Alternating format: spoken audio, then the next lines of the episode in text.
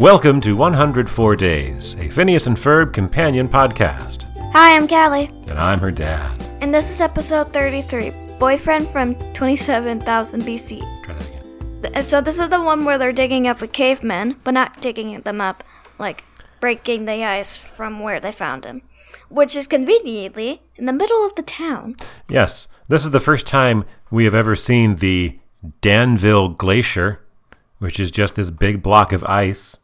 But we don't see it ever again. It's the last time we see it because after Dr. Doofenshmirtz crashes his, or Perry crashes Dr. D's sandwich suit removinator into it, it collapses. That's what their Doofenshmirtz was doing on the second part of the episode. I said Doofenshmirtz. Yes, he didn't like-. He didn't like people dressed up as sandwiches. He did like the taco guy, though. That was okay. Well, taco's not really a sandwich, but we're not here. If there was someone dressed up as a chicken nugget, I would buy chicken nuggets. but we're not here to uh, have a debate about sandwiches. I'm having a debate about chicken nuggets. You're having a debate about sandwiches and That's tacos. Uh, only a six on the formula this episode. No song for only the third time in what is this episode, Callie? 33. So that's rare. And this is the first time we see and why, I mean X. Oh yes, when we haven't seen heard that in a very long time either. By why Dad explain it, so it's Right. Yeah. Like, so it's this. It's this formulation when he says to Perry the platypus, Perry the platypus, oh, your persistence is insufferable. And by that I mean completely sufferable. we'd so- seen it in the first couple episodes, but after that, like 19 or 20 episodes later, we're now seeing it. Yes, that's right. That's about what it's been. I also liked where Linda and Lawrence were going. It was to the Center for Historically Relevant Botanical Gardens, Or just going to a garden. something like that. Uh, what was the song? Callie going to sing a little of the, uh, this episode's song. Well done. Thank you. You're very welcome. That was that was excellent, exquisite. Right. Yeah, there was no song in this episode, which is also. Wait, I already said that, didn't I? Dad, you just said that. Oh, man.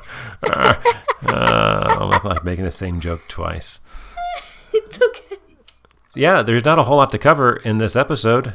Um, The I guess formula was a six. Ha! I, I guess we'll just get into our top three moments. I was about to have like a top zero because this episode not the best Yeah, it's uh. in this- our opinion. You guys might a, think it's this good. is a weak stretch to me. I um, looking back at the last few, uh, I would say that Greece Lightning and Leave the Busting to Us. Although Greece Lightning had Norm, but Leave the Busting to Us and Crack That Whip and this one and the next one are all kind of.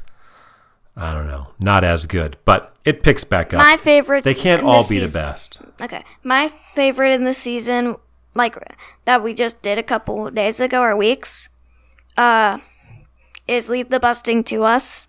My favorite part is I've done this a bunch because I love that episode. Hmm. It's like bust beats them, then fights back, and then the end, then wins. No, wait, bust wins.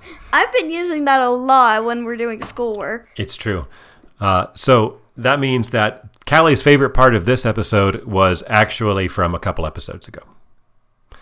I'm surprised you haven't you taken advantage of the theme of this episode, Callie, to mention your favorite episode that's coming up in season four.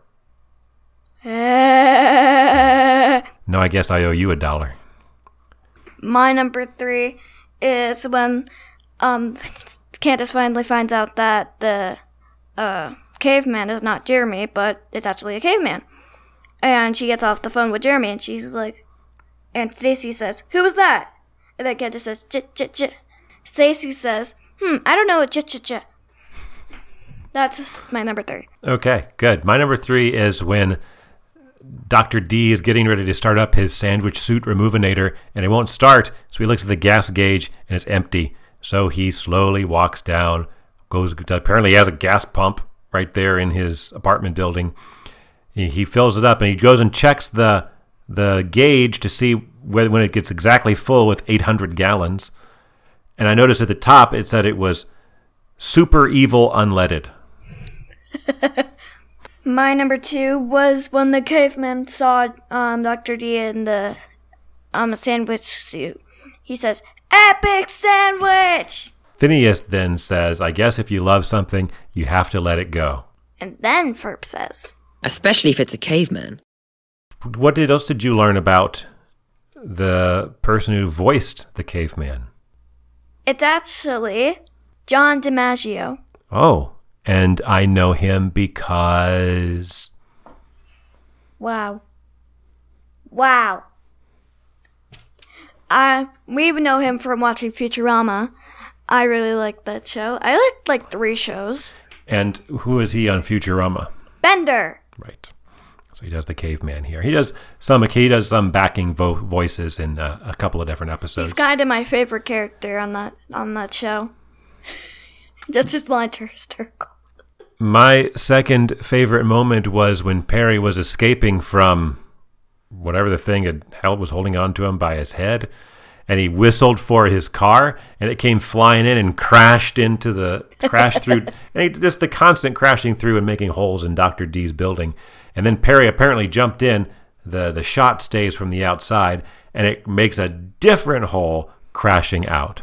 Perry is not very. He doesn't very really care very much about other people's. Well, he's doing he's doing evil, so my number one is when Candace says, "Don't do anything busty" or or something like that, and she says, "You're gonna get it," and Phineas says, "Get what? It."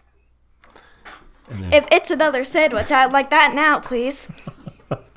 I want a sandwich now. Un, the unflappable Phineas. Dad, can you make me a sandwich, please? No, you can go make a sandwich if you want one. I said, "Can I have a sandwich, please?" And, and I and I, I answered, said, "Please." all right, and I still answered no. My number one is early on when Candace is trying to decide what to wear to this party, and she's like, "What do you think, Jeremy?" And she picks up a teddy bear that's got a picture of Jeremy on it, and she's talking to, "Oh, I think you look great in everything, Candace." Oh, really? That's so sweet. And then she has like lean, like is hugging. Is she hugging it, or she's having it lean in next to her and says, "You want to take me to the prom?" She's hugging having it. This whole interaction with this teddy bear that's supposedly Jeremy, and her phone is ringing, and so she finally answers it, and she's like, "What?" And then actually it's, it's actually Jeremy's like, anyway, and so Jeremy says, "Uh, Candace," and so it that, just the the sudden cut to it was uh, was funny to me. Well, Callie, that's about it for this episode. Mm-hmm. If someone wants to get a hold of us, send an email to Callie and her dad at gmail.com. And we Did of you course, fire me? uh, no. Fire me, boy. No, I did not. Uh, if you'd like to do that, that's fine. And uh, we already heard the Ferb line, so uh, we'll just move right along. And talk to you next time. We'll actually talk to you through the screen. Yes, we'll talk at you next time. Yes. We'll make sure to hit your face.